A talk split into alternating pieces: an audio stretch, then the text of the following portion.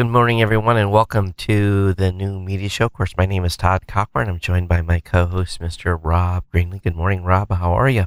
Good morning, Todd. Good morning, everybody that's uh, that's listening to us. I know if you're on the East Coast, this is around lunchtime, but for all of us on the uh, the other end, um, it's it's morning. But it's it's our normal time. We're back to our normal time here, Todd. Yes, and it's barely time for breakfast here. So yeah, you're you're still just waking up, right? Yes. Yeah, this morning was a little rough too. We had a little bit of a how should we say vivations last night with some friends, and uh, yeah, uh, morning comes short this morning. But anyway, good morning, everyone. Welcome to the show. Another week in podcasting has elapsed, and uh, you know, I it just seems, Rob, that uh, the uh, the money, well, well, some money came in the space last year that was just reported this week, but yeah. some Chinese company that I've never heard of, to be honest with you, got uh, sixteen million dollars. So I was just like, who?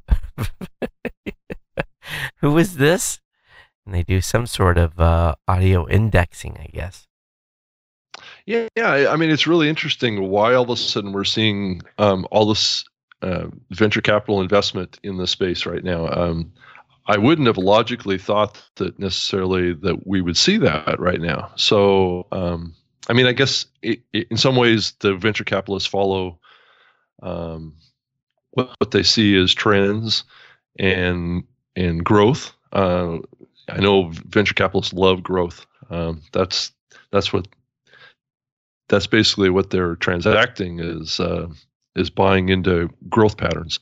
Um, I just not sure that I necessarily see the the massive growth that uh, the typical VC would look for in this space. I don't know, Todd. Is that has that crossed your mind at all? Well, you know, there's two types of venture capitalists. There's those that get in early on a hedge that uh, something's yeah. going to, you know, do a five to ten return or more, and they're going to have an IPO and they're, you know, they're going to get a huge return. And then there's the second stage investors that come in yeah. with uh, companies that are, you know, 1.5 to 5 million dollars in gross annual revenue, and uh, then they, uh, you know, they come in and see that okay, you've established a business, you're you're now uh, well on your way. So I think we've had what appears to me is a little mix of that. I think we've had some early stuff and some,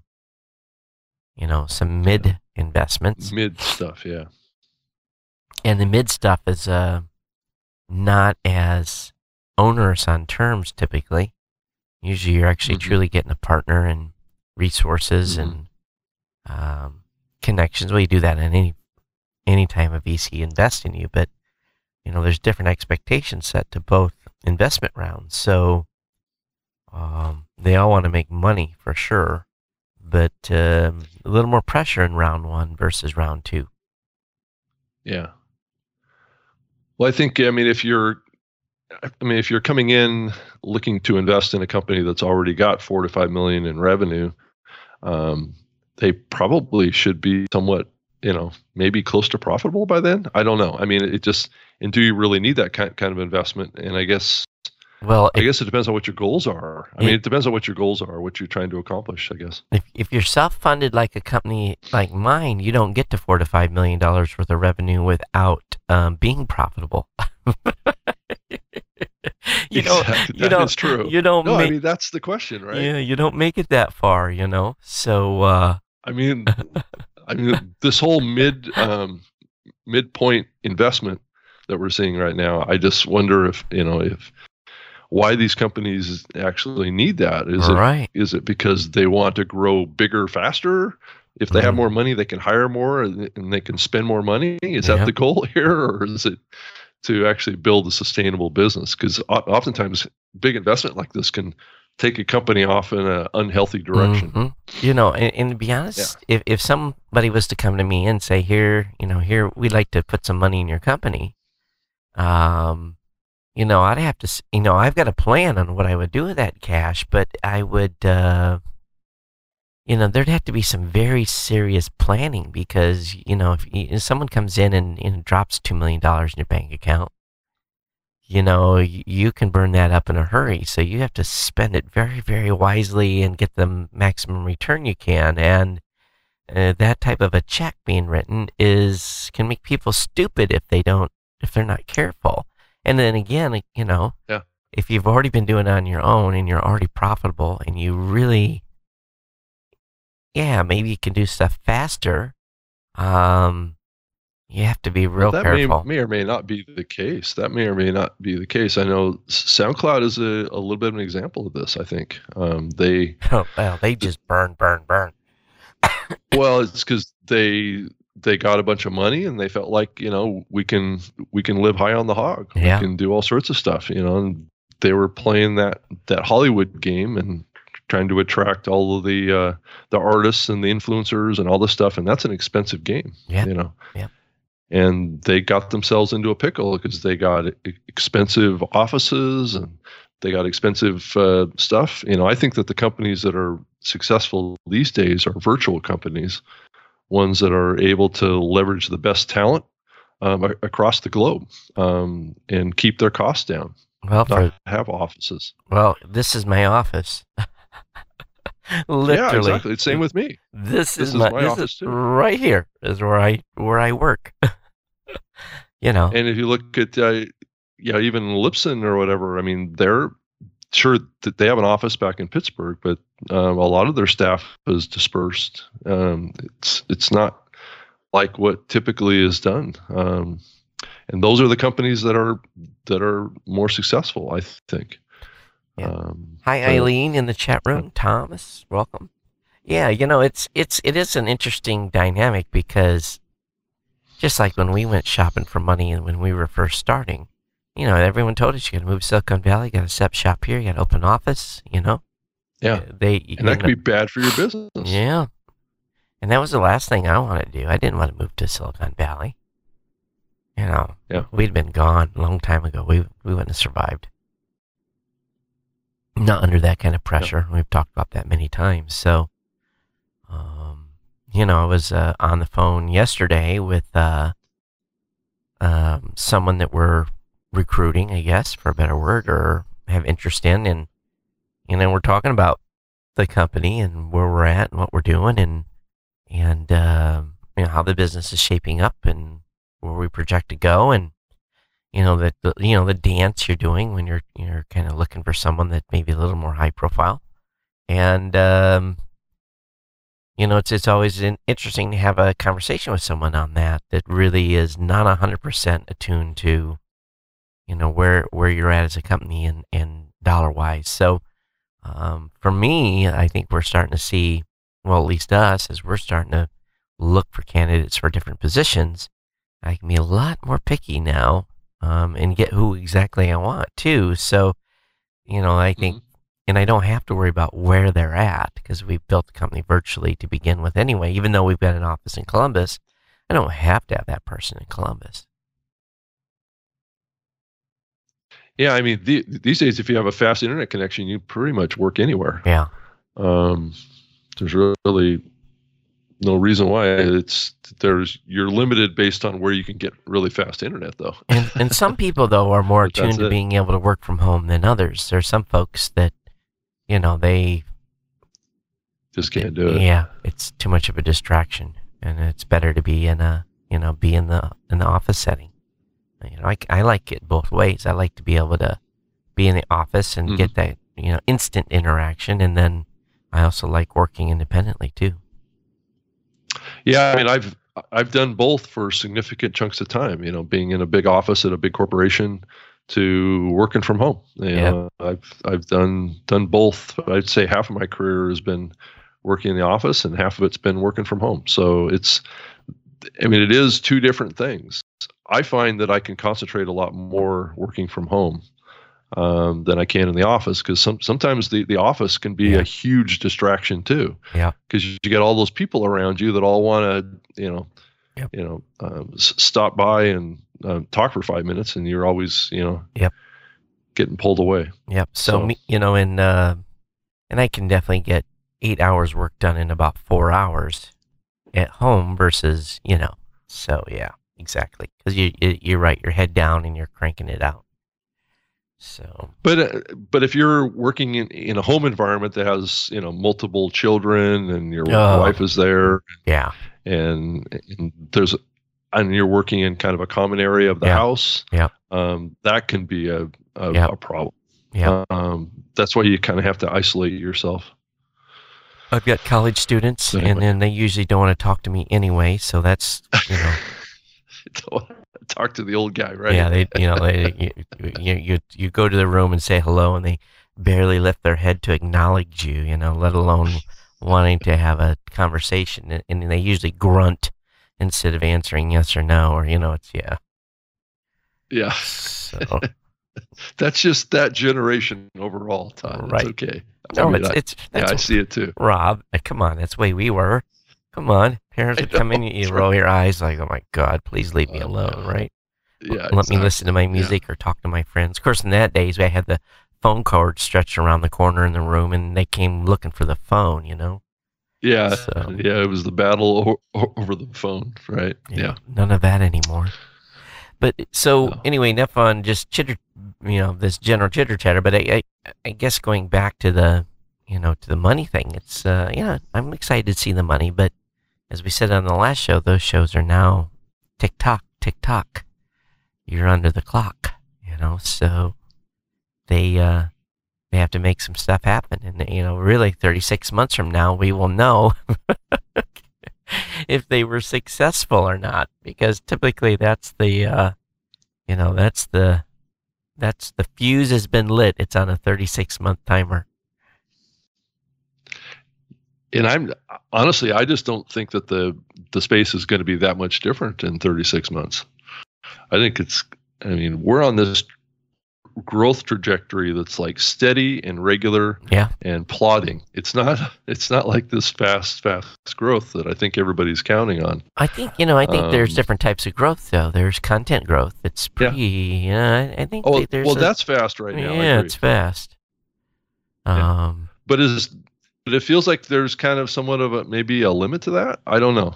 I don't. I'm- It, it, was I'm part of still the. trying to figure that out. Yeah, That was part of the discussion I was having yesterday with someone. I'm like, you know, uh, I'm you know I'm looking at, you know, you look at what Gimlet and Panoply and Wondery and all those folks are doing, and you say, okay, what capacity do they have to crank out hundred thousand listener shows? You know, what capacity do they have? How how many more can they add? And uh, yeah, I think they can add some. Um, but you know, the mainstay content of the independent contester is going to continue to rule. But you know, I'm looking at it from a, you know, where's the money? Where's the where's the ad dollars going to be spent? And I don't want to get into an ad discussion, but you know, you're trying to think: Yeah. Are they going to be able to stay ahead of the ad growth? I, I, and if they do, will less money roll down into the you know to the independent tier? Um, Yeah. it's a good question. So I, I- think it's something worth watching. Um, but you know, everything I keep seeing shows more and more and more and more money coming into the space. As far as Well, advertising, that and goes. I, I mean, if I was putting on my VC hat and and also looking at all the companies that are getting all these multi millions of dollars of investment, um, it does kind of make you wonder whether or not the game that the VCs typically look at is is a game of somewhat of scarcity, right? So what I mean by that is, is that, and Todd, I think we've mentioned this a little bit on the show, is that the companies that are getting a lot of investment are either on the platform side or on the content side, and and but that's not surprising. That's where that that's where this game is being played, but it does kind of make you think that um, that the big are going to get bigger, right? And and that's what all these investors are counting on is that the, the the content that's big today will continue to get bigger in the future. And but my my comment or my th- worry on this is is um, is that really true? I mean is are are the big going to continue to get, get bigger at a faster rate? Because there's a lot of like you said earlier, Todd, there's a lot of pressure on these companies to grow big and wide fast with you know with those type of you know investment numbers.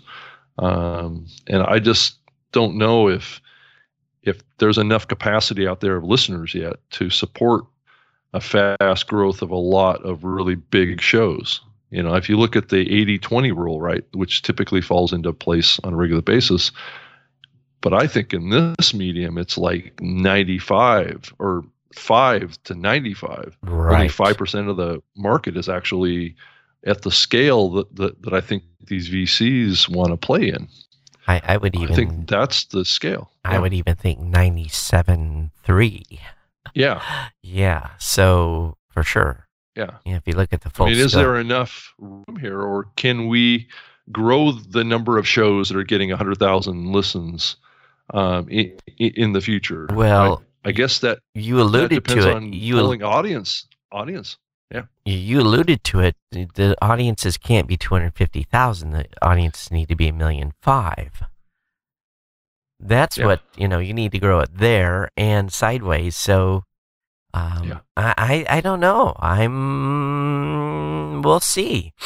You know, more of I mean more of the million fives than more of the Right. hundred thousands, right? be- because, I, you know, That's the game that the VCs are playing. Yeah, I you know I I'm I look at the biggest biggest shows and look at their numbers and you know some of them do top out. You you know they they've got fantastic numbers, but I don't think we've got a million. I don't think there's if there is, I don't know about it. I don't think there's a million. Well, you know the one-off serials. Let's not count them, but I don't think there is a consistent you know, let's let's not take it to a million. Let's take it to six hundred thousand. I, I don't think there is a very if there is it's a small small handful of shows that are doing six hundred thousand to seven hundred and fifty thousand listeners per episode. I don't think there's any million listener shows. I don't think there is. Yeah, I think we've had a couple that have bursted to that level. Bursted. but then they've they've, Right. they've gone back down again. All right. Yeah. Yeah, they maybe they burst to that, and then but there's nothing that's consistent. That's a weekly show or you know twice weekly show that's hitting those type of numbers. So I mean that's the you know that's where they have to go, and uh, you know you start talking those kinds of whew, man, you, you get a million. There could be some very rich podcasters. You hit a million listeners. That that that's some, especially in the Mhm. the model that we have today, um, where there are very few middlemen. That that's some serious real cash for a content creator. I mean, that's like that's like whoa money. Yeah, you yeah, yeah, sure. No, it can be, and I think that that's that, that's another thing that's driving this is is that if you can get a show that big, the question I keep asking is that I don't see an effort on the part of this medium to drive audience growth um, more broadly. And actually, this topic came up a little bit this week. Um, Yeah. I got a I got an email from um, um, From Seth. From Seth uh, asking us to contribute our thoughts on um, the problem of uh, podcast discovery. Yeah. There's such a big problem with podcast discovery. So, All right. Now so I, I know Todd. you're being. yeah. Did your eyeballs roll? I didn't hear quite enough uh, sarcasm there. No, I didn't. I was being nice about it because you know Seth's a good guy and everything, and it's not his fault. I think it's a good it's a good question again to ask, right? Because there's a lot of people that think that there's a discovery problem in podcasting. Um, I think it's the wrong question to ask. Actually, it's not. The, I think it's that comes from, and Todd, we both said it. That comes from an individual show host or a bunch of shows that have said, "I'm not growing as fast as I want to grow." So there must be a discovery problem. Right. Well, you know, Do you do you agree with that? you already know my answer. Yes, of course. well, I wa- want to complete the thought here, but you know, Um, it's well, and, and it goes deeper too because you have, um, yeah, yeah, it, it's you can't. And boy, I tell you, I, I, I, I get hated on a lot by this, but you can't just have a podcast. You, there, there has to Yeah. be more. You have to do more. Yeah. You know, and and, No, I see what you're saying. The- and there's about Yeah. ten things. You know, there's it, it really it, it there's there's a bunch of stuff you've got to do. Todd, a, a clear analogy here is a symphony, right? Yep. Symphony is a a bunch of um, instruments, right, that can be used to create a beautiful thing, right? Yep. Yep. Um, and and this concept of synergy has been around marketing for years and years, and it's a symphony of medium, right?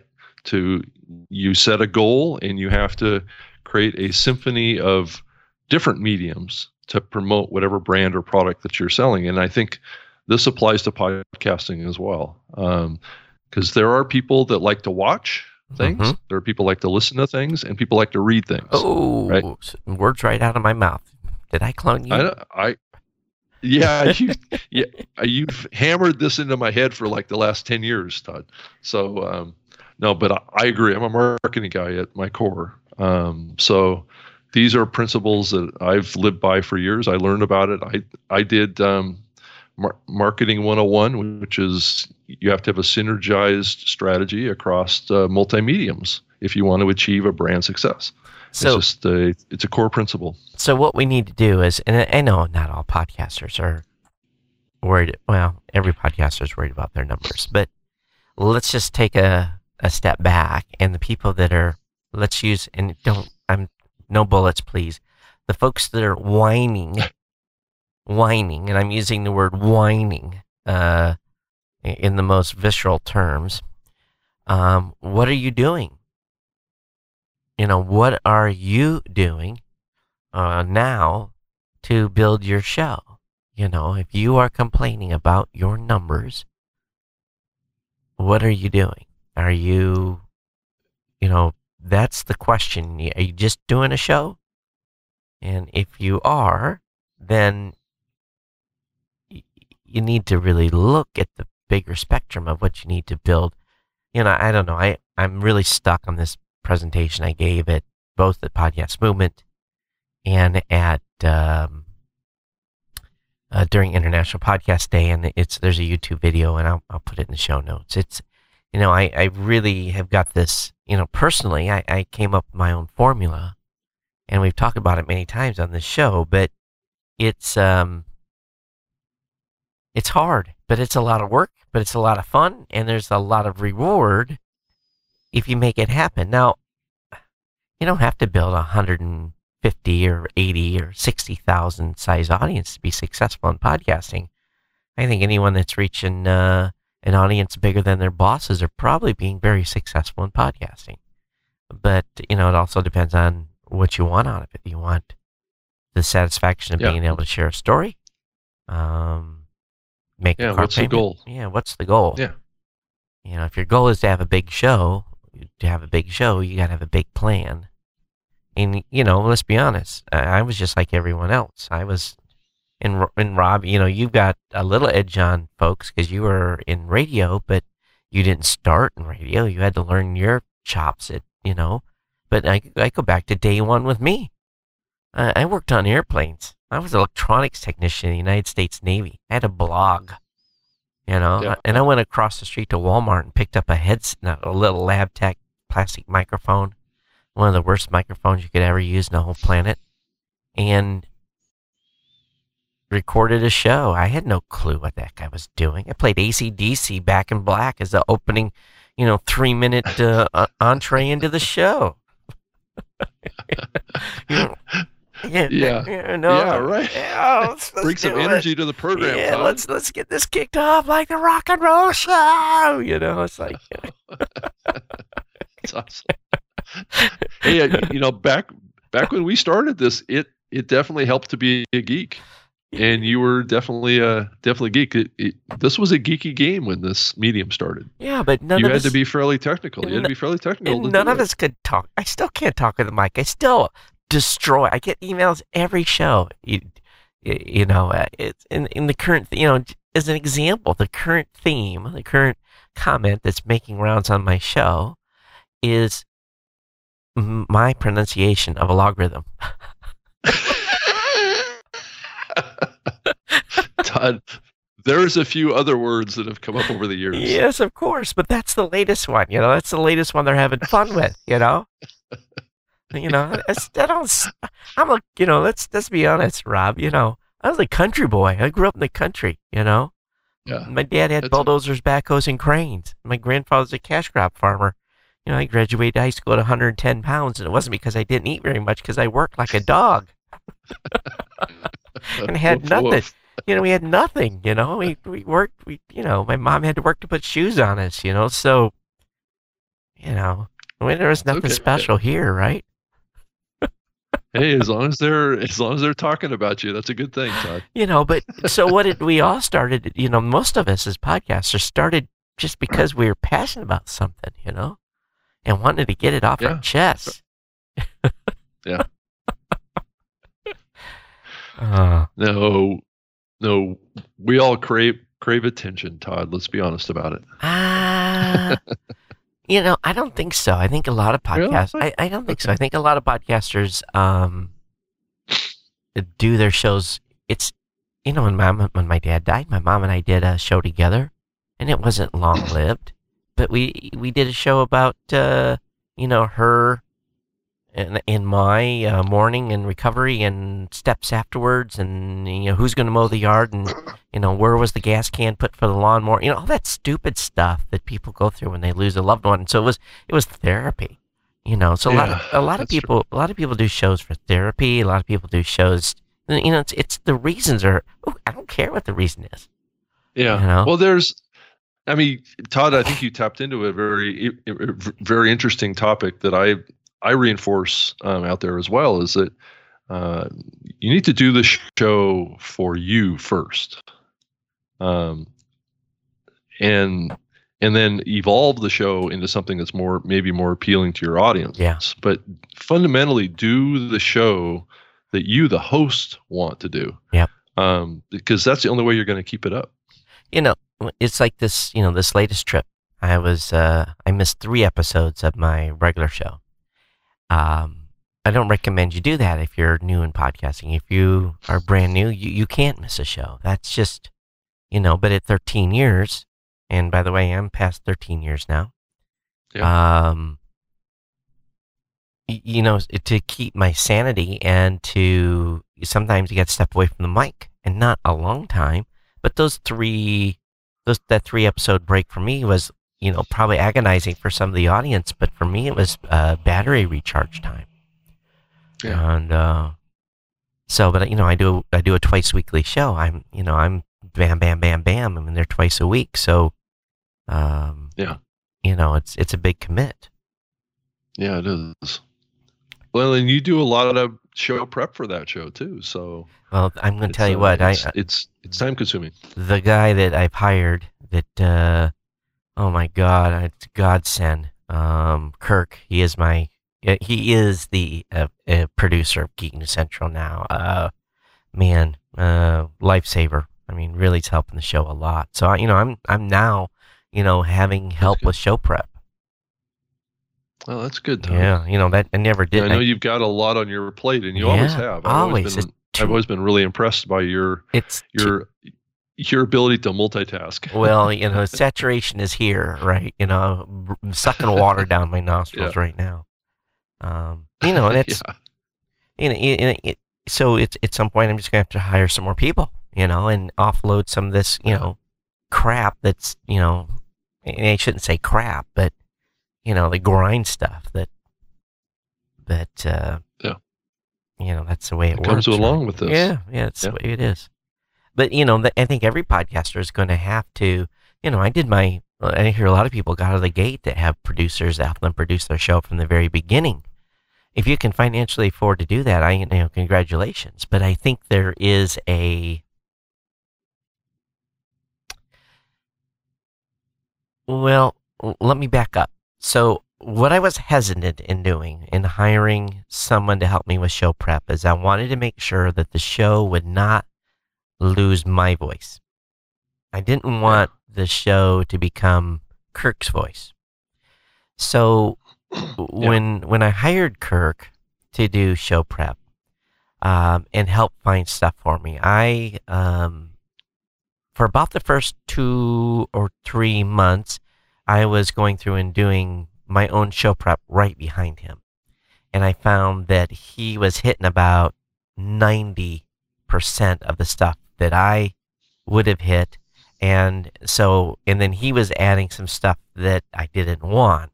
So between the two of us, over a period of a couple of months, he saw what I wasn't covering that he was recommending, and he saw what I wanted that he didn't pick.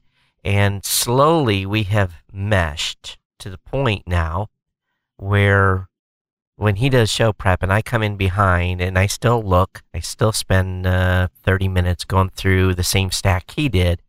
Uh, I, I I'm onesie twosies now. So we are really meshed up. And if you can find a show producer or someone to help you with the show that allows you to, to, to build that mesh so you don't lose your voice, um, I think that. Yeah. Uh, you, you you wrap your arms around that person you hold on tight you know you don't you don't let them go.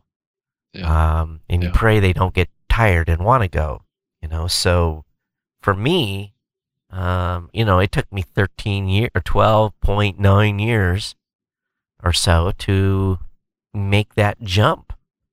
But really what it was was life was uh and business and everything was you know impacting i felt the show prep and show quality. So, you know, he's basically, you know, giving me an extra hour to get the show ready now. Yeah, that's great. That's great to have that help. But, but you know, so if you can afford it as a podcaster to have some help, great. But I still think that there is a, in the beginning, I think everyone should have to do everything on their own. I think that's part of it. It's part of this process of you know, learning the well, you skill. Can't, yeah, yeah, you can't um, know how to improve unless you know every step in the process. Yeah, and and start wrapping your head around the uh, pain points, and then you can start really tweaking and improving. And that's why Todd, both you and I say this too, is that don't don't bank a bunch of episodes. No. Um, before you launch a show, get just create one episode, do it, learn from it, do the second one, learn from it, don't don't bank like five episodes because you lock yourself in. You're not going to learn anything. No, you're not going to learn anything. I, I I agree, and I know every guru says launch your three programs or five or have ten yeah. in the. It drives me crazy. I am not absolutely yeah. not a proponent of that, and it's yeah. because be honest with you, when I when I started episode one, by the so. time I got to episode seven or eight, the show changed. I made tweaks immediately, immediate tweaks. Yep. Yeah, I, I I did the same thing. I didn't bank a bunch of stuff. I've never done that actually in the all the years that I've been doing this. And now it's like so, a battle rhythm. Now I know, you know, where you know, the sequence, the audience knows the sequence. If those that want to fast forward past the ad or they want to fast forward the personal stuff and get in the news, or if they want to just only listen to the personal stuff and kick the news. I have people that listen to the first 15 minutes of the show, and that's it.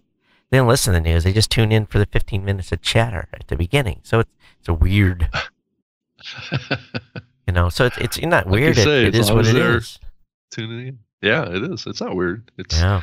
it's what that individual listener likes, and they're going to come in and extract what they like, I guess. Yeah. They listen to a certain point but I do want to talk a little bit about this. Uh, you know, I wanted to back up a little bit. Sure. I'm looking at a, the, the, you know, this article in VentureBeat uh, talking about the investment in uh, Castbox. Yeah.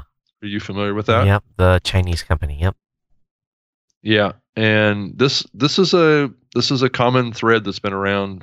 Uh, you know, let me set the stage a little bit, and I think we've talked about it a little bit in the past. But by the, the way, they got the investment you, last year. This isn't a new investment. A, yeah, it doesn't matter. Yeah. It's it, it, it's the same same stuff. Sure. This whole concept of uh, audio search mm-hmm. uh, or search in audio uh, has been done before. Let's just set the stage. This is not something. If you've been around the space as long as I have, uh, even before the space, some of this stuff was attempted even before podcasting started. So this, some of this stuff is so old um, in concept, and and I see it like every you know every eight years or so. There's going to be there's a rash of companies that try and uh, do the same thing. Uh, maybe that maybe that maybe it's different today. And what I'm talking about is um, in content search. So in audio search. So um, this concept of um, having a um, a um, a um, kind of like a voice to text type of translation of all audio content, and then using that as a basis to index the content, right? Or to to enable segment listening. Um, this has been tried many times in the past, and honestly, the the listener base just doesn't care about this stuff. Right. Um, it's a cool thing. They're trying to solve this um, this content discovery problem. Uh, they, they think that if they're gonna if they index every word that's spoken in every podcast and trans transcribe it into text and then make it a part of a server solution to get people to go in. Okay, so let's say a person with this show uh, goes in and types um, SoundCloud into yep. the new media show, right? Sure. Uh, that will take them to every every episode or every segment that we've ever used the term SoundCloud. And do my question is do listeners care about doing something like that? The proof is over the, the many years that this has been tried, there's been companies that have launched and failed, launched and failed. I've seen it happen repeatedly, doing the exact same thing that these guys are doing. And uh, it doesn't work because nobody likes to actually do it. Are they doing any research on what users want, or are they just doing something because they they think it's cool and they've got the technology and they th- think this is going to be the magic solution? Todd, I mean, what's your thought on this stuff? Well, I was trying to find the website and it's I, I I've got it. So let's try something. So here's okay. my I I think I would just be a broken record. Um, and yeah. on repeat. So let's look at Castbox in audio search on the website. Uh, oh, guess what? You can't do it unless you have their app. Of course. Todd, we live in an app world. Oh, okay. Um, are you all right? All right. Strike one. Um, number two. Let, let's take let's take a site that does have some search results, and uh, it's called Fluid Data. Never heard of them until we heard about Castbox. So let's yeah. search for the word new. Okay, well, let's search we um, podcast advertising. Let's do that. That's a word we use all the time in this show. Let's see what we find in their search results. Bloomberg markets, something with John, Governor John Kasich uh, return on investment, podcast monetization, uh, podcast school podcasting. Okay, nothing from us. So let's try another one. Let's try a new media show. New media, because I feel like I'm searching for shows, not content. Yeah. All right. So, all right. So we do find new media show. We find uh, talking with people talking on the roundtable, people, me talking about the show.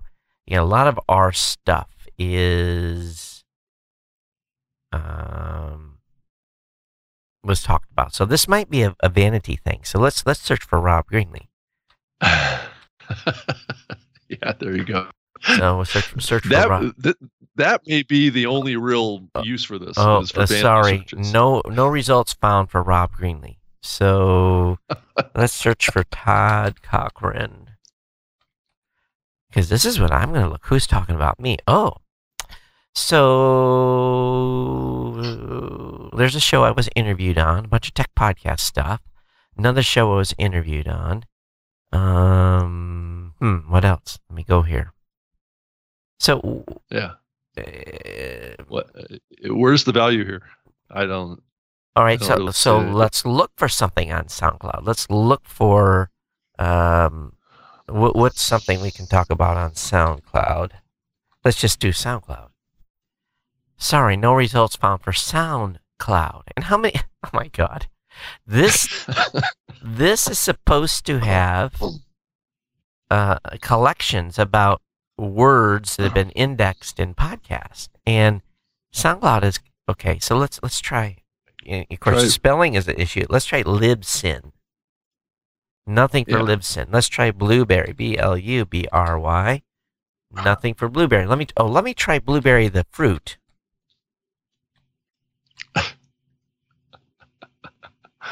Oh, looky there. Uh, the benefits of acai berries. Uh, the beerist. Um, I don't think the beerist. Maybe the beerist was talking about blueberry beer or something. I, I don't know. I suppose possible. So you know, there's a few things here. Talk of the towns, eh, and people talking about. Well, there's lots of lots Yeah. of places where they talk about blueberries on that one. Huh? All right. And uh, so, yeah, I think that it would be cool. Let's let's be frank. It'd be cool to be able to to have a search engine that I would be able to search for my name or your name or you know our competitor's name or whatever, and look and see what every podcaster is talking about us. Now that's how I would use it. You know, that's Yeah. that. It would be an Yeah. in- intelligence collecting thing, uh, and, uh, or for research. So maybe, but I'm not going to use it for discovery of a new show personally. Yeah. So who's the audience for using this kind of tool? It's it's never been one that everyday listeners to podcasts because this is not what they're listening to podcasts for. No, They're listening because it's a personal connection with a show and a topic, that's right. and this is as impersonal as it gets. I've got my This phone is here, like- mic here. It, it just doesn't it doesn't work. I was going to, uh, Yeah. and I can't get my phone far enough away to keep it from making a noise here. Oh, I wanted Yeah. to, I wanted to download the Castbox app, and then uh, search in it and see what it come up with if, that, if I can do that. So it'll load here over the next minute or so, but uh, yeah, and six they got sixteen million, Rob, sixteen. it's all going to be for it's all wasted. of a, of a company Uh, that's been re, been launched for a year that we've never heard about. Yeah, Never Yeah. heard about them. it's a skunk work project, Todd. You're not supposed no- to know about it. No, no, no, no. They've been public. This is this is no, there's nothing new. And yet they have a search engine for podcasters. Let me go to their blog. And you know, Yeah. maybe they haven't been launched this long, but let me go back to 17. Yeah, they're they're they're, back in talking about this back in October of last year. Oh, Todd, on this very same topic with Ca- Castbox here, it says uh, Castbox has taken so long to announce this raise, suggests that it may be jumping in on the Me Too bandwagon given all of the other recent funding announcements. But it insists that it has simply been too busy working on its product to focus on PR. Okay, first thing you do with, with an app is they ask when they ask you to log in, you can't even do anything without logging in. Yeah. Eh, Strike That's two. not- Oh, log in later. It does allow me to log in later. All right. All right, let's oh, discover. Okay, let me search. oh, I I don't Oh, of course, what do they put in here? A lot of uh no, let me go ahead and search my name and see what it finds. They say they have 96% accuracy. Todd, also, so this type of thing is not a business. Let me just let, let me just say this is a feature. Right, This it is is a feature. Business. This would go It is good a on feature. It's not a business. Yeah, this would be a good feature On- for the explore explore page on blubrry.com. Yeah. Or for Apple's um, Right. app or Yeah. something like that, right? Yeah. Yeah. Apple has Apple doesn't even think it's important um, to do this kind of thing, and they've been involved in this space for a long time because people people will type in a keyword. Let's say they're interested in golf, right? Yep. Okay. They will type in the word golf. And they will find all the podcasts that talk about golf. That's what listeners really want. That's Right. all they want. Yeah. They don't want to do this other stuff. Just like you said, Todd, this is a solution searching for a market that that really is like maybe two percent or one percent of the of the So of the listener I, base. I will use this as an intelligence tool. Thank you, Cas- Exactly. Castbox, for your $16 million investment in technology so I can go and search for people that are talking about me and find out what they're saying or what they're saying about Blubrry or RawVoice or uh, and if I really want to get, you know, down the dirt, find out what people are saying negatively about us as well. You know, so Yeah. You know, so that's that's the real benefit of that. right. But is that worth a sixteen million dollar investment? Uh, And- if if I had this, I would charge for this as an intelligence collection Tool. tool. Yes. And but the question gets gets really really back to is is are they going to see a return on that investment? Um, if they're thinking that these tools are for public usage and that it's going to be a separate app, um, nobody's going to download it. Well, they definitely are not even. I, I never heard of Fluid Data. Never heard of them. I mean, it, it, it's and, and that was because someone said it in the Pod to Pod Slack channel. I'm like, who are they? And they said, oh, uh, Fluid Yeah. Data is better. And I went over there and looked, and again, and so it says get. So here's here's the kicker. The these guys are smart at Fluid Data. If their search engine works, which uh, right now, based upon just a couple of, um, which wait a minute, wait a minute, wrong box. Um, you know, based upon just a few searches, it wasn't that impressive. But they have this thing up here. It says get fluid data. So, oh, I said, oh, we got an API on this thing. Hmm. All right. I don't want to build a spoken word engine, but it would be a great feature for blubrry.com. So I clicked on this, get fluid data, and Well- guess it takes me to well, a Todd, that- contact page. That might actually be what the goal is here. Let's just create some technology and sell it. Well, sell it as a sell it Be- as a service. maybe it, well, no, maybe what this is a startup that was created to Oh, maybe. potentially sell to like uh, Yeah. Google or Apple or somebody. Or You if know, I- it's if a I- technology. if I want our in, uh, directory indexed and I want to have the ability to allow people to search on the website using a, a mix of content search and, and content search, I, I, I would probably pay uh, Fluid Data, if it works, a nice monthly fee to have let them take care of all the headache of indexing you know, and I'll just pay the fee to get access to the API. You know, that's Yeah. and you know, but that's just me. How many of those? How many clients? How many Todd clients is there for Fluid Data? There's one from Libsyn. There's one from Spreaker. There's one from Blubrry. Uh, let's see, here, four or five of us that may go over there and you know get an API account so our content can be searched. Yeah. Yeah. So does And, does and that what's the cost of actually generating that data too? And can you survive on, you know, corporate clients? I don't know.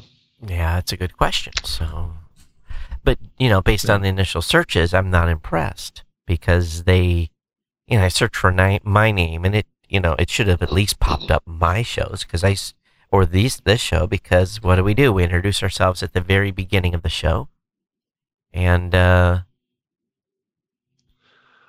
Well, oftentimes, Todd, if you think about it, we we don't oftentimes say our full names either. that's true too. So I think uh, we just say Todd and Rob. We don't.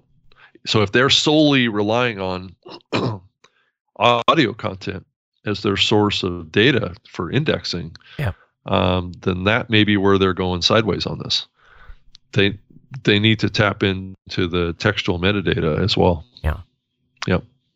And you know, and this goes back to talking about transcripts. You know, some shows are big on transcripts, and um, I'm a, have of the contention that transcripts done incorrectly. We again, I've talked about this dozen times on this show. Anyway, it's been here for 50 episodes. I've heard it five times already.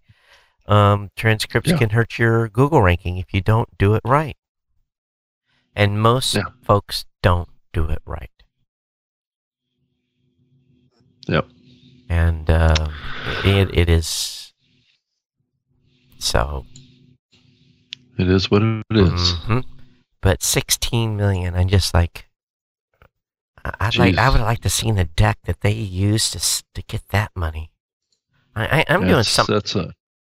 It's just wow. You doing something wrong, Todd? I, I'm, I'm, I'm thinking. you know what I really want to say? I, I- and it, uh, I, I want to say WTF. Well, where? How come they're not talking to me? Todd, are you having a little bit of a complex here? No, like, I, I'm just. I'm not ju- thinking about me. no, I'm just. I'm just kind of like.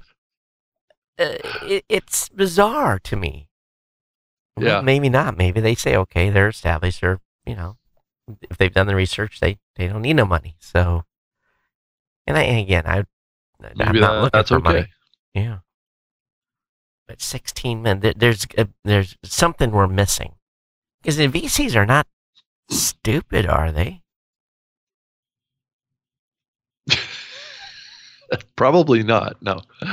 You know, most I would of hope them, not. most of them have had successful businesses and, or maybe gotten lucky with a business. It doesn't matter. They've Yeah. You know, they most VCs have have had a couple companies. That's how they get money to buy into the fund. You know, so I, I don't know. I just it, it seems crazy to me. It really, really does. You know, and there's a lot of articles that are popping up that are the best microphone for streaming and podcasting. And uh, number one, the best microphone, the Blue Yeti. I love Blue. This is the Blue Mouse. But I'm sorry, the best microphone for streaming and podcasting absolutely is not, is not the Blue Yeti. As much as I don't care for the ATR 2100, it's not even in this list. And it's a huge. Yeah. Podcasters love that mic. yeah. Well, it's it's cheap. It's versatile, and it's got decent sound. I used it on last That's all week's. you need. I used it la- on last week's show. I'm begrudgingly saying that. You know, so I know. you know you're right. It's cheap, has great sound. Oh, I can't believe I just said that.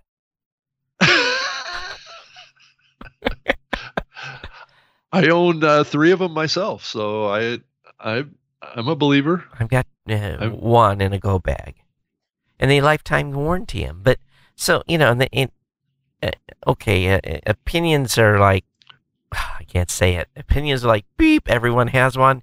So you know, it, it- you know, Josh that wrote this. Don't take this the wrong way, but come on, dude. Uh, The you know, did Blue pay you for this? And I, I love the Blue team. You know, and if they're listening, I love you guys, Hillary and all everyone over there. Um, you know, but it's it's a good microphone for podcasting. It is not the best. So Yeah, yeah. Uh, that w- that would not have been my first choice. no. No. So and th- and then there was an article I had to kind of bust on. Uh, let's see if I can find it. The whole podcasting meme came up. Podcasts. It was basically an article on Mention.com talking about um, podcasting the word, and I basically told the author that train is left, but you know, he wasn't really poo-pooing the word podcasting. The you know the article was just basically thinks there's a little confusion in the space about the word, and um, Boy, I'm I'm so over that. um, me, anytime, Topic. even anytime I see anything, even if the topic isn't about podcasting, shouldn't be called podcasting, and it's just a, a play to get you into the article. I don't even want to read the article because I'm already my my my like you got to be kidding me filter has went off already, and yeah, Yeah. So I mean, I mean, you've been around this space a long time. Um, you'll feel the same way. I mean, it's because this topic has been coming up over and over and over and over again, and that train has left the station like five years ago. Right. But I will give Fred Jacobs some some uh, some props. He's busting up on the radio folks a little bit, and he uh, had an article Yeah. in Radio World said, "Will radio get off the dime with podcasting?" So uh, Fred's uh, Fred's Yeah. throwing down, and uh, he he doesn't take him to task too hard, but uh, I do like he's got this. Um, let me show you this image. Oh, And we we need to have these made as The- coins. we we need to ask Fred if we can The- steal this. Let, me show. Well, yeah, this whole meme with this coin kind of thing was started. I, I, I don't know if it was started by Gary Leland or not, but Gary's using this for his his Bitcoin Oh, really? podcast stuff that he's doing. He's, he's Yeah. he's got something like that. Yeah, Yeah. We ought to come up. You know, someone that's an artist. You guys ever seen those? Um, uh, we call them challenge coins. Us military guys. And uh, the origin of the challenge coin. I don't know if you know what the, the challenge is, but if you're in a bar and another military guy comes up and is talking to you, and he presents his challenge coin, and you don't have yours, guess who's buying? Uh, the person without his. So very few, very very few military guys that have uh, been around the block. Will you go into a bar? Will actually go into a bar? I mean, I went back to my hotel room and opened up my bag and pulled my challenge coin out to make sure I had a challenge coin before I went to the bar. because if you don't, you're buying booze. Um, so you know, th- so these challenge coins, I, I think we ought to have someone with some artistic talents make a challenge coin. And uh, we'll have to come up with some rules. Like if you're not podcasting, if I present my challenge coin and you're, you're thinking about podcasting and you haven't started yet, you have to buy a round of cheer or something to that effect. I don't know. I have to come up with something stupid. that's awesome. But- yeah, I mean, these would be cool coins to give out. I think it would just be fun, but they're not cheap to make. They're about five bucks a piece. You have to order at least like 250 of them. But again, this is just a graphics design, but someone actually came up with a. yeah, yeah. I used to have one here. It's a lot cheaper. To, it's a lot cheaper to make a graphic of it than it is to make the real thing. I used yeah. to have one sitting here on the desk that was kind of my my fidget spinner. I would uh, roll it around in my hand. I guess it's not on the desk anymore, so I can't show it. But so yeah. So anyway, So did you have a, a yeah? Did you have an IAB call this week? yes, we did, and I know that. You, didn't didn't get get me far enough along the line to yeah, but I to think get on that. I think we solved that, didn't we? You sent me you sent me a message, and I got you connected with uh, the team over there. So hopefully you're in now. Yeah, but nothing has come has resulted from it yet. Wow. Send membership an email and like, because we're having Yeah. another meeting on Monday. Oh, you are. hmm Okay. So the other half, well, we got about halfway through the comments on the in the public comments for the podcast measurement version 2.0 document. So I, I was a fly on the wall. I dialed in and muted myself and listened, and let uh, you know let Angelo and you know the techies go through the the document.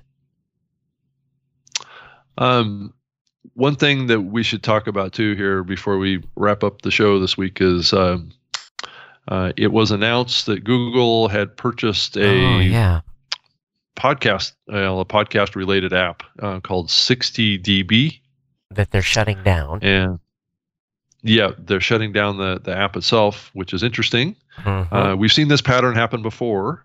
We saw it happen with Swell. If you look back uh, back a few years, um, and you also have to look at the uh, team here. I know Fred uh, talks about it a little bit in his article uh, from Jacobs Media, but I think you have to back up and you look at the big picture of this. Um, the co-founders of this are are former executives from um, Netflix. Hmm. So, so you got to look at it from that perspective. They're shutting down the app. Yep. They're bringing the team on over to Google. Google already has a team working on podcasting uh, that exists in a different group because I've met with them. Yep. Um, and these guys are all about um, personalization. So. Uh, I think it's easy to jump to the conclusion that this acquisition by Google was all about podcasting. My caution on that is that may not necessarily be the case. Um, uh, since they have a different team working on podcasting, these guys have an expertise in an area that may help Google Play music. Just like with Swell, Swell built a podcast listening app, but what Google really want or what Apple really wanted out of Swell was the three machine learning PhDs that were on that team. Because hmm. as you have seen, that there has not been any kind of change to the app that was related to the Swell team that happened to Apple. Right.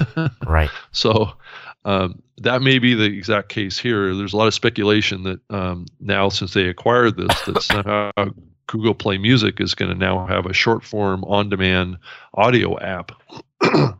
um, I wouldn't say that's likely at all at this point. I don't know what you think about it, Todd. Well, I, I was confused because I don't know if the Skunkworks team in Seattle is actually going to build something or if they're going to suggest something. What was your what was they your, are. Do you yeah. think they're building or suggesting? Uh, I think it's a little bit of both. I I do think that they they wanted to figure out what they wanted to do first. Yep. And they were clearly on the path to understanding the needs of the market. This acquisition uh, screams of a misunderstanding of the needs of the market, um, which which tells me that that it may not be what it appears to be.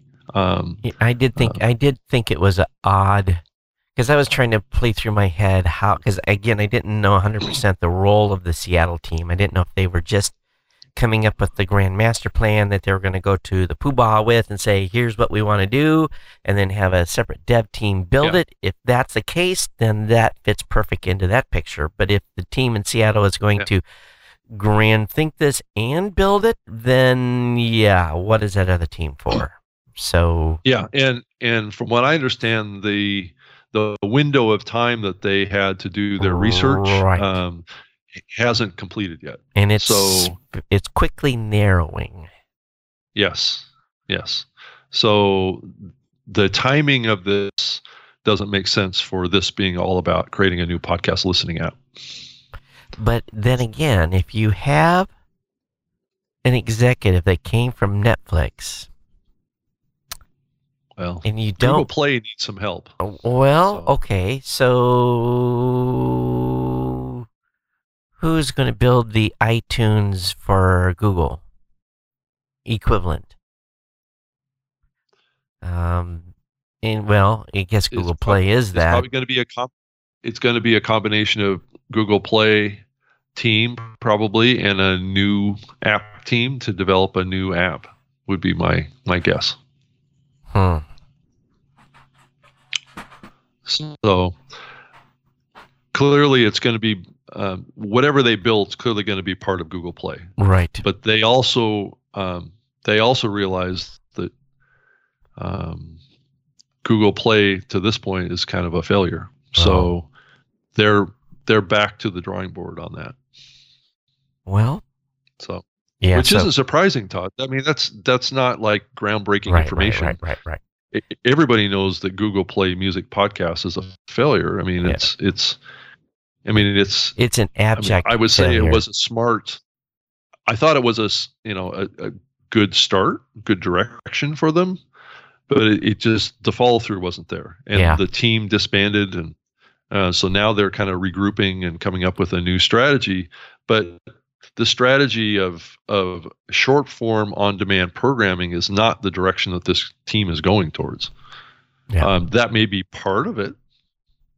One thing's for sure is a 60 dB. They, they looked at it. And one thing's sure they didn't acquire it for the app because the app I was trying to actually went looking for its signature. Figure, it was. I mean, it's, it's like it's like you know of the 130 or 140 things, it's like like 127 or something like that. I mean, it's like it, it it's you know, yeah. there's like four or five people using the app. yeah, and and that is also another sign that they didn't acquire it because of the app. Right, right. right. Um, you know, it's it's the same thing that um, happened to Swell. It's almost a carbon copy happened to Swell. Swell as an app was a failure as well. Yep. Um, and, and so why would a company like Google buy a company app Mm-hmm. first of all and shut it down right away, right? Yep. And and why would they want that team to build another app? No. Uh, it doesn't make sense. If it was, so if it, what was the other purpose there? well, you know, who knows? Uh, and if if It's we if we knew that, we'd be rich because we could make some amazing predictions. Yeah, they, I think my personal thought is that Google bought this company because they bought the talent that was there. Oh, I'm, it was it was definitely they- an acquisition. It was a talent hire. What do they call that? Yeah, It's an it's an acqui-hire. I think is what they acqui-hire. Yeah, it. yeah, yeah. acqui-hire. Uh, and I think all this speculation that somehow this is going to spark Google into making an app from this team. But I don't. I didn't see I too much. Did you see? I didn't see a lot of podcasters coming to that conclusion. I think everyone was kind of like, "Huh." Yeah, well, I didn't see a lot of people talking about it much at all, actually. Yeah. and it made it into a few Facebook posts, but that was it. I wouldn't have heard about it otherwise. Yeah. But um, Fred is talking about it as though it's going to be a new new Oh, solution yeah. for Google Play. Yeah, well, maybe. So he didn't take it. His his take on it was it wasn't for podcasting. No, no, no, no. He he, didn't.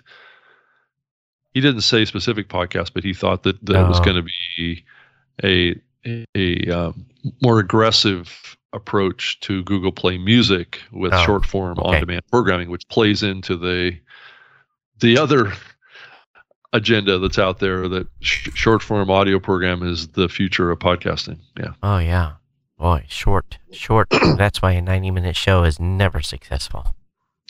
That's r- that's and that's where ninety percent of the advertisers spend their money is into long form programming. Uh, yes.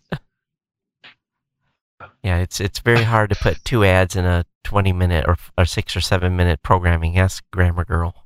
You know. Yeah, exactly. Yeah. Yeah. So I just want to give you a little update on something I've been experimenting with. I know they've been talking about this a little bit. Let me grab one. I got some beacons out of China. And uh, in concept, these were six channel beacons. I could send six notifications at once. They were perfect. I got Oh, them up. I got them. I got them programmed, and then I went to register them with Google, and uh, the Google app crashed every time I tried to register them with Google. So I was like, called the company. I said, "Hey, uh, we got a problem." and the lady's like, "Oh no, you have to use our app to configure every one of these." And I'm like, "Sweetheart, this app is going to be sitting somewhere where I cannot touch it. so, it, you know, I have to be able to control the locate the, the the notification data um, from a thousand miles away, and I get this like, you know, this head. Are you kidding? Yeah, I'm like, why did I think? Yeah, I told you I was going to buy a thousand of these. Do you think? Do you think I'm going to have a thousand of these in my house or in a in a single business? Uh, and so they are completely their their scale on. So I'm hoping they're going to issue me a software fix. Otherwise, these will go in the trash. Are you going to return them? and wait, not to China. No, I just you know call it a failed experiment. Oh, not to China. No. Okay. No.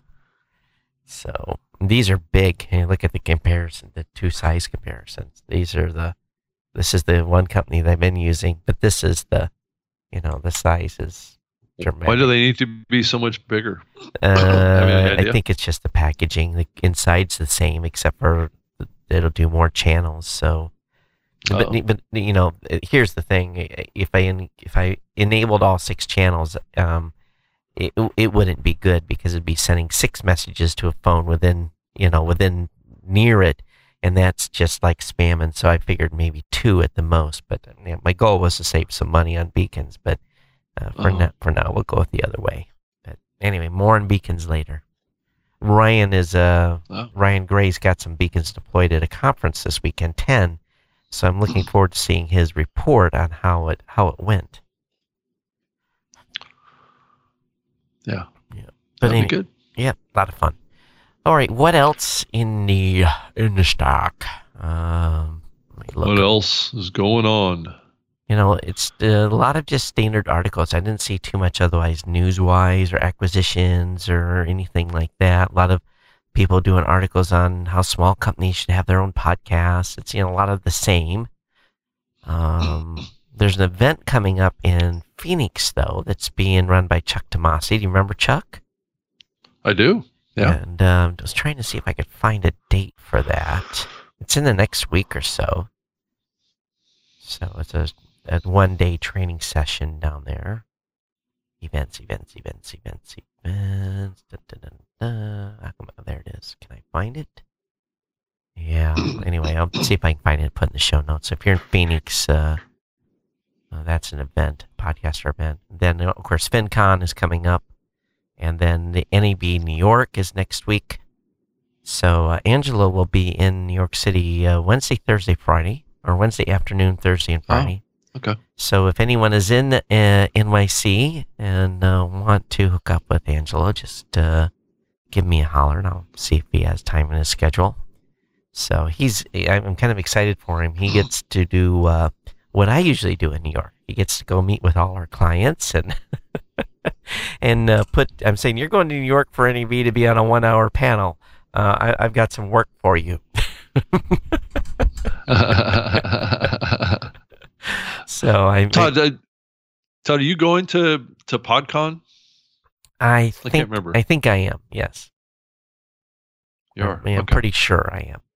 That date is what December 9th and 10th. 9th and 10th. Yeah, I, I'm feeling my schedule is going to allow that. So, Okay. yeah, I'll probably fly in uh, maybe the morning of the 9th. I don't know. I have to look at, I think there's a direct flight out of here to Seattle.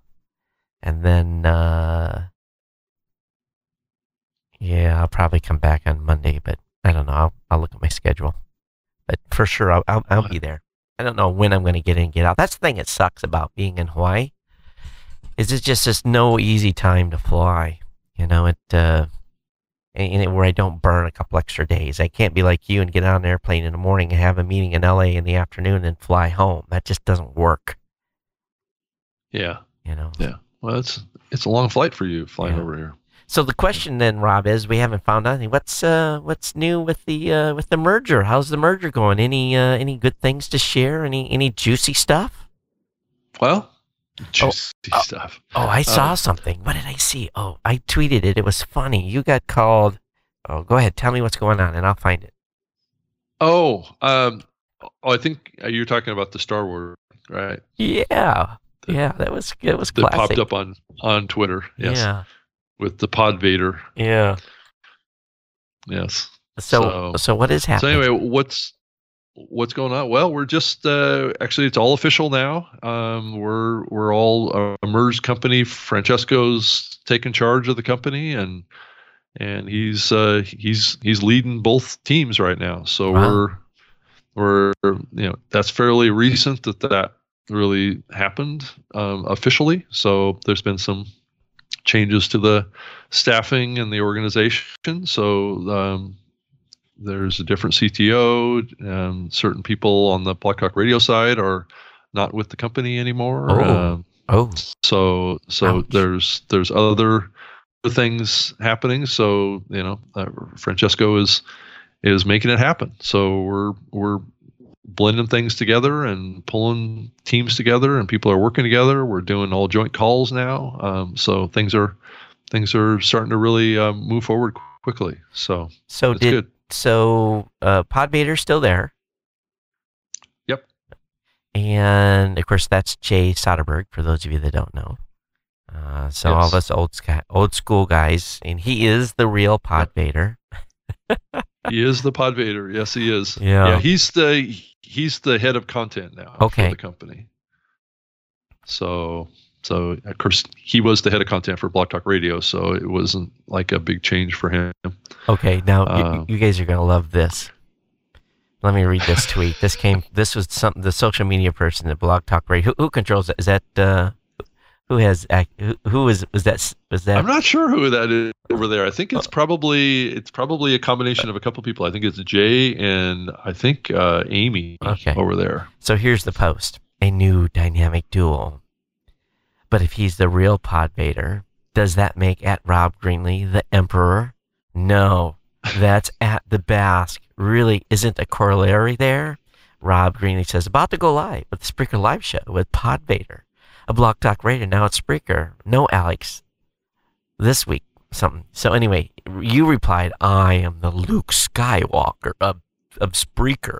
as I am a am rogue leader of the Rebel Podcaster Alliance with at Geek News, and I just thought, oh my god, Luke. So so you are Luke Skywalker now? Oh my god, Rob, you're gonna piss some. You're gonna you're um, gonna piss some Star Wars people off. Well, it was also mentioned that I was the Chewbacca as well. Oh, the Chewbacca. Oh, that's that's more appropriate. Yeah. th- that is actually. Oh, dude, you shouldn't have said that. That's, so I just need to grow my beard a little longer. Roar. Yeah. Roar. I can't do it. I I just don't have the guttural voice. I have Oh. a deep voice, but not that deep. Oh, that's funny. That's funny. I have I have a Yeah. character in mind for me, but I am not going to announce it because it'll just be uh um it'll be it'll be like, oh god, this guy's got an ego and a half. So Well, Todd, yeah, be what it is, right? Yeah, yeah, that's true. But anyway, so good. The, the merger's going good over there. That's fantastic. Yep. And uh, So it's that has to be. so new Yeah. name, joint Yeah. company name. Uh, you know what's uh, what what's coming? Anything? The well, the new company, the new merged company's name is Spreaker Holdings. Oh, okay. So you're going to run everything still under Spreaker and Blog Talk then? Yeah. Uh, oh, you smiled. Blog Talk.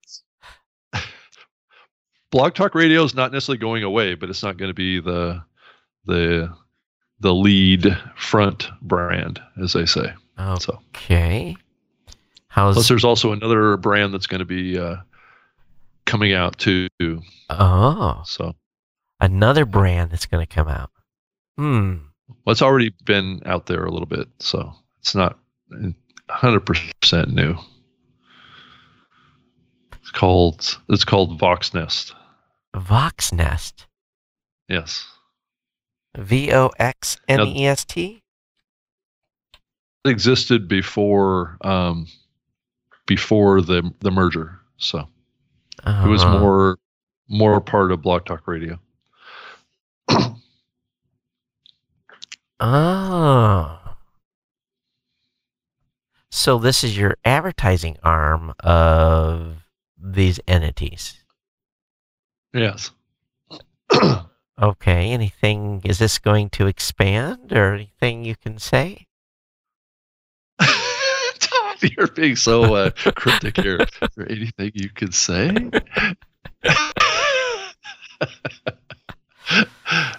no. The meaning, quite yet. no, you can't say anything. So, huh. Well, I don't want to get into details quite yet. So, generate your RSS feed, migrate from your current provider of the ease, or generate RSS feeds from scratch, reserved unlimited hosting. Hmm. Oh, I see. Uh huh. All right. Well, now you've just opened up a, uh, I'm can of gonna- worms. can of worms. I'm gonna have to start digging around. So it's okay. no, there'll be plenty of time to talk about this. oh, okay. Yeah. I'm looking. Oh, so we. Oh, oh. Hmm. You Oh, knew it. good. And you may not be happy, Oh, it's okay. but that's okay. Uh, It's you, okay. You, you know, I'm building stuff right now too, so it's okay. I I know you are. We're all building stuff right now. Yeah. Uh, yep. That's right. Always. Yes. Well, I, you know, competition's good. It's always good. Uh, you know, actually, a lot of these things are usually pretty compatible with our our, our competitors Right. Because we kind of take a little different twist than what you do, Yeah. and Rob takes takes a little bit of a different twist on Libsyn, and Yeah. and so we all cater to our little individual markets, and everybody is uh is kept alive Yep. based on doing that. Well, you know, another thing too is that, you know, I I, I keep saying that uh, there's a time for injection, and uh, you know, you guys were a little ahead of the gun, or Blog Talk was a little ahead of the gun on programmatic. So uh, Yeah. you know, I understand that, but I'm I'm also of the of the of the concern, and it continues to be the concern that programmatic is not without challenge and without the Oh, sure, you know agreed. and there's a you know there's a hard reality coming to podcasting. I think there's going to end up being four tiers of of of advertising that's going to be available in the space, and um, Only four. yeah, I think there's four four different sponsor tiers. In other words, kind of money you can get out of a a sponsorship. You know, with uh, you know the gold standard being host endorsed. Uh, uh, Yeah. you know that that's the gold and then everything from there goes starts you know downward spiral Go- goes down. yeah it goes down yeah dollar wise so Though we have seen uh, some um, some trend lines that have sh- shown that if done right, it doesn't necessarily have to um, dive that much. Oh, I agree with you. It's it, it it does dip, yeah and there's really no no way to avoid it. It's Yep. just how how steep is the dip is the is what we're all battling here. yeah so if we can keep it uh, 12 to 15 um, on programmatic at the bottom level i think we can all jump for joy if we can keep it at that level if it goes much lower than that then we're it's gonna be there's gonna be Well, I- significant challenges Yeah, well, I think where it's uh, propped up and kept um, higher is based on targeting. Oh well, that's probably true too. But but then again, when you're targeting, Yeah. there's more. There's not as much inventory, so you That's true. you trade off. Uh, That's true. You know, That's you true. might as well have gotten six and get hundred percent of your audience, and gotten twelve and been at twenty percent of your audience, Yeah. or Yeah. fifteen or. but 20. you're also gonna gonna gonna be able to tap into um, a, a broader range of advertisers too. yeah, So, but it, you know, but you're right. It's it it's a um, the more you splinter your audience into targeted groups, the smaller the individual a- a- advertiser buy um, turns out to be. right. Yeah. and it's you know, and and then again, it has to end up being self-serve. It can't be. It can't be the point where that's managed because when you're at that low of CPM, it's it costs you more to manage it It- than anything else. Then it's worth to Yep. run the campaign. right. yeah. So it's like coming in shopping cart and clicking buy, buy, buy, buy, buy, and then it's so. Here's here's the reality, podcasters, and you know Rob's already given. We, we've already discussed what they've got. They're going to have a programmatic system that buyers can go in and buy podcast, and you take the ads. That's what's coming. and Rob, Rob didn't say it, but that's what it is.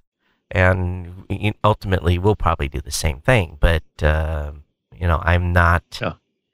And I, I don't know. It's it it it is not without challenge.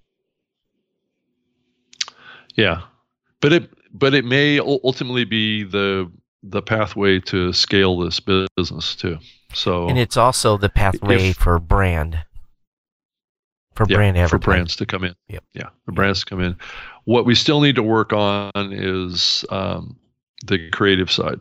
Right. Um, Oh, yeah. being able to is to get those folks to be thinking a little differently than they have in the past The about how to add content. the podcasters or the media buyers? No, no, the media buyers. Well, I think Or- there's or- Well, no, the the brands, oh the brands themselves. well I, I and think be more open to uh, letting go of control. oh here's just for the podcasters that are listening, and we're gonna have a blog post about this, so this is not anything secret.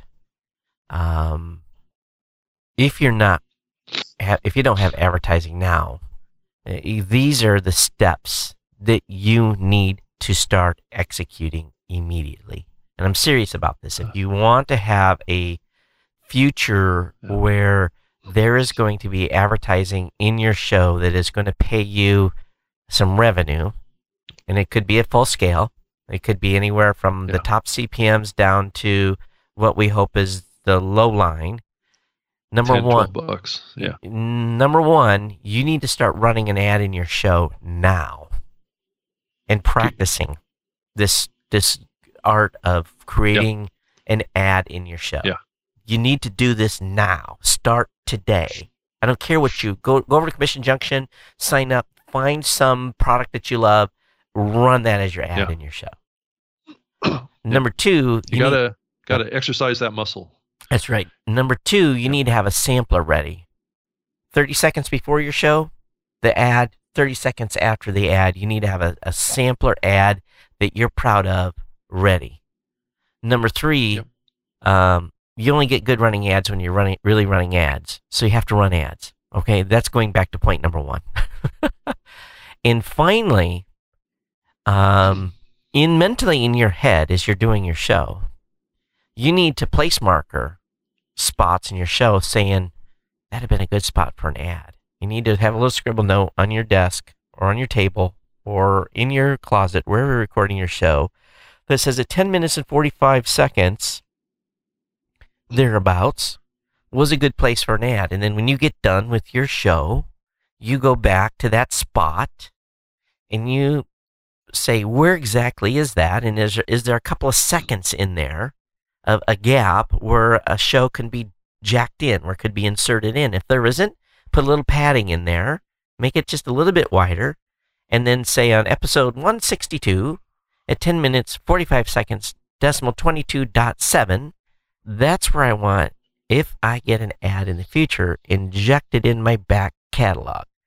If you do those four things, if you start doing those four things today, you are going to be set up well for the future. But if you don't do those four things, you're going to be 90 days behind a year from now when the programmatic is even hot and heavier. Would Rob, do you agree or Yeah, I think. Yeah, I think those are all good good points as ways to kind of uh, prep yourself prep? for what's coming, and and give you um, what you need to be able to just say, yeah, sign me up.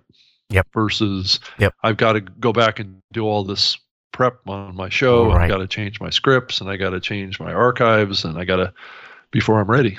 Yeah, and, and, and, and, and, you know, start taking track now. Run a spreadsheet. Have that spreadsheet loaded in, you know, um, and we're probably going to even come out with some guidelines on some things that you can maybe put in your ID3 tags and stuff like that. And this is this you don't have to be hosting with Blubrry, and probably you won't have to be hosting with Spreaker or Blog Talk Radio either. But we're all going to be competing for your business, so there is going to be um, or competing for ad space in your shows. Um, so you know you don't even need to be relatively even hosting with one of those providers to participate in advertising deals with the way the future's coming and how these technologies are going to be um, employed. But um, That's a little bit of what Vox Nest is about. Yeah. So, so, um, so Rob, uh, great minds think alike. yes. Well, we've been in synchronicity for many years here at the Y- yes, we have. So, So this is, you know, this is, you know, coming to the end of the show, but uh, this is probably the most valuable data you're going to get out of the podcast today. Is um, you, you need to be you need to be prepared for the future for what doesn't exist today, or wasn't isn't as readily available today. or or even readily understood in the medium right. today. And damn, we just you know, maybe we ought to cut this whole section out, Rob. So Yeah. yeah, but anyway, that There's going to need to be um, whole sessions at Podcast Movement on this topic um, this next year. So it's going to be an important topic to keep talking about. Yeah. So uh, you know, I think from a from a prep standpoint, five thousand or so of you are know what you need to do now, and um, So yeah, it's it's going to be a fun space. It's going to be fun. We'll see. We'll see what happens. And um, you're going to keep moving the ball forward here, because if if we do truly grow to a billion dollar market, if we get past this 220, 250 mark, um, let's say we go to 500 next year, holy crap! Watch out. You know, do you think we're going to go to 500 next year, Rob? I don't know. It it's it's so hard to tell right now Yeah. what's going to happen. I, Um, I think we're going to hit the it- 220, 250. And, and matter of fact, some people think we're Yeah. already there. yeah. Yeah, it's a good Though question. I think if you look at um, what's what's happening with the broadcast radio side, they've got um, they're getting billions of dollars. I mean, billions, so billions, billions. when does that start to head over to the side of the of the fence, as they say? There know? was Uh, something that the mid-roll team put out at. It was a really good comment. Um, Lex had a statement. Damn, can I find it? Oh, I mean, it was like I shook my head. I was doing like this, you know, boing, boing, boing. Yes, yes, yes. Uh, what the heck? Uh, was it in the news section? I'm in the wrong. Todd, we've got to grow overall audience in the medium. That's that's how how we're going to get there. Well, I, I know that. That's going to create create the inventory. But the the That- they they he said something about um. uh, Let me scroll up Yeah. here see if I can find this. He made a comment to the media buyers that are basically spending money in radio right now on Yeah. on why they need to be in podcasting and what they're missing if they're not. Can I find this? It was really good. I'll be honest with you. Um, shoots, but it was in definitely what an article that he was quoted in. yeah, yeah, yeah. I should have I had think it. it was probably from last week. Uh, it wasn't that. Maybe it was that long ago, but you know, there's so much news that pops into these auto feeds that provide you um, way back. I don't think it was that far back. Anyway, but anyway, his his contention was that who's listening to our shows is a disconnected audience. They're largely cut. They're big time cord cutters. They are listening to a lot of our content. They're not listening to the radio. They're missed. They're a missed demographic. So Yeah. our, our listeners are a missed demographic, and the they're not here. Uh, When I was at my mom's, she had the TV on. We are watching some program, and I was like, "Well, that was interesting." I mean, and she's like, "Well, that ad's been running a year," and I'm like, "I didn't, I didn't know," you know. And there was, I saw some ads on TV that I, I don't see. I, I literally, I, I, I, because I'm part of this podcast listening demographic. If I watch TV, it's it's pre-recorded, and I fast forward through Yeah. any ad. Every commercial. yeah. Every commercial's fast forwarded, and and I'm Yeah. I don't listen to any of this stuff, and so and I was like, wow, that was pretty good creative, or and I was really kind of like, wow, that was a good ad, you know, and because Yeah. you know you when you're in my position, you start like psychoanalyzing this stuff, right? And uh, but I hadn't listened, I haven't watched TV, so it, it kind of brought to home that he was exactly right. Our listeners are disconnected from the majority of mainstream advertising, and uh, we're Yeah. sitting on a gold mine of of people that love our po- our shows and want to support us. So, anyway, Yep. we're we're long. yeah. Oh, I just wanted to to lastly mention before we wrap here that the the women gathered this this week Oh, Down in right. LA. Yeah, I wonder how that went. for for the Werk It Yep. conference. Did you tune into any of the sessions? No, I didn't actually. I didn't know they were even streaming. Yeah, they were. That was the, how they suggested the guys attend. Oh, okay. I guess I missed out on that then. Shoot. Any?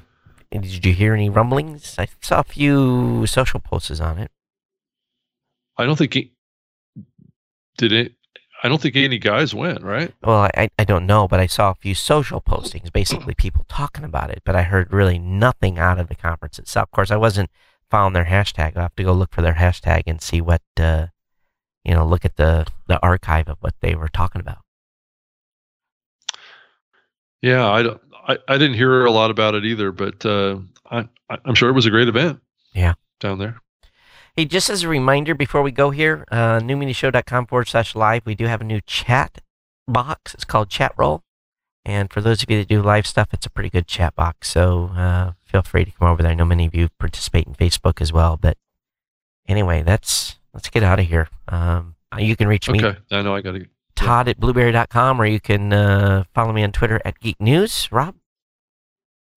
Uh, you can f- follow me on Twitter as well, at, at Rob Greenlee, and uh, you can certainly send me an email, uh, rob at Spreaker.com. That would be uh, the place to get a hold of me as well.